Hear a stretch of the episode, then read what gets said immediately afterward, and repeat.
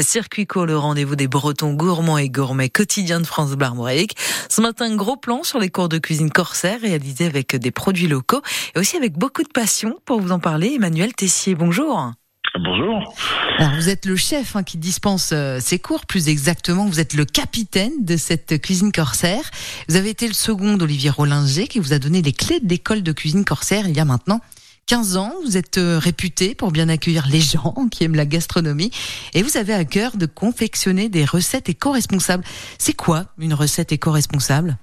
Au jour d'aujourd'hui, c'est euh, des petites actions euh, individuelles. Par exemple, cette année, avec euh, l'augmentation des coûts alimentaires, avec la fluctuation des prix du marché au niveau du poisson, je me suis vraiment concentré sur les légumineuses, qui sont un sujet passionnant. Et les Français, faut les sortir de la lentille saucisse, quoi. Et je dirais que grâce aux épices, j'ai créé un cours où on fait deux entrées, un plat et un dessert, où il y a un légumineux dans chaque, et à chaque fois, c'est des plats de fête. Donc ça, pour moi, c'est une individuelle et co-responsable, euh, ben, c'est de travailler une famille de produits que les Français connaissent peu, sous-exploitent, et par la magie euh, des assaisonnements, euh, en faire surtout des plats qui la motivation euh, et la fête et le plaisir. C'est comme ça qu'on fait avancer euh, la cuisine. C'est pas en disant il faut manger des légumineux, mais on se régale de donc un lieu comme le mien se veut créatif.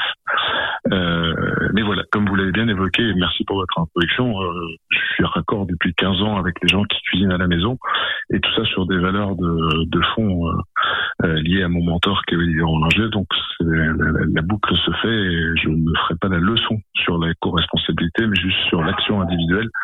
Euh, de mon côté, c'est la créativité culinaire qui peut être euh, une initiative.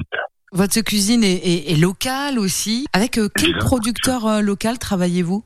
Alors, je vais avoir euh, les pêcheurs que je vais euh, sélectionner. J'ai une grande maison rennaise qui euh, est marieur, on va dire, euh, qui justement a l'honneur de pas aller faire des tours à Rungis pour aller chercher du poisson, mais à s'approvisionner directement.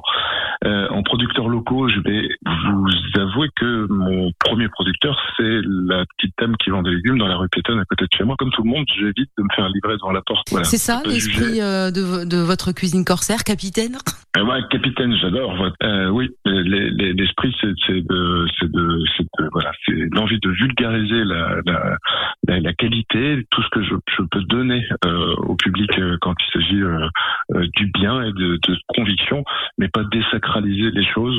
C'est-à-dire que voilà, quand je quand je, je pousse la porte d'un magasin de grande distribution, je veux être un consommateur qui lit les étiquettes, qui regarde, qui comprend ce qu'il achète. Quelle est votre recette du moment? en ce moment, bah, c'est les, les moules. Ça fait tellement bien d'avoir euh, les, tout simplement une vraie saison qui euh, qui se passe bien avec une AOP qui a été validée il y a quelques semaines. Donc, j'ai pour le, bateau en ce moment, j'improvise une recette que je sers pas encore dans les cours, mais euh, je fais une petite vapeur avec le, jus des moules avec une note de sureau, c'est ces fleurs du printemps qu'on aime cueillir nous et mettre dans l'huile.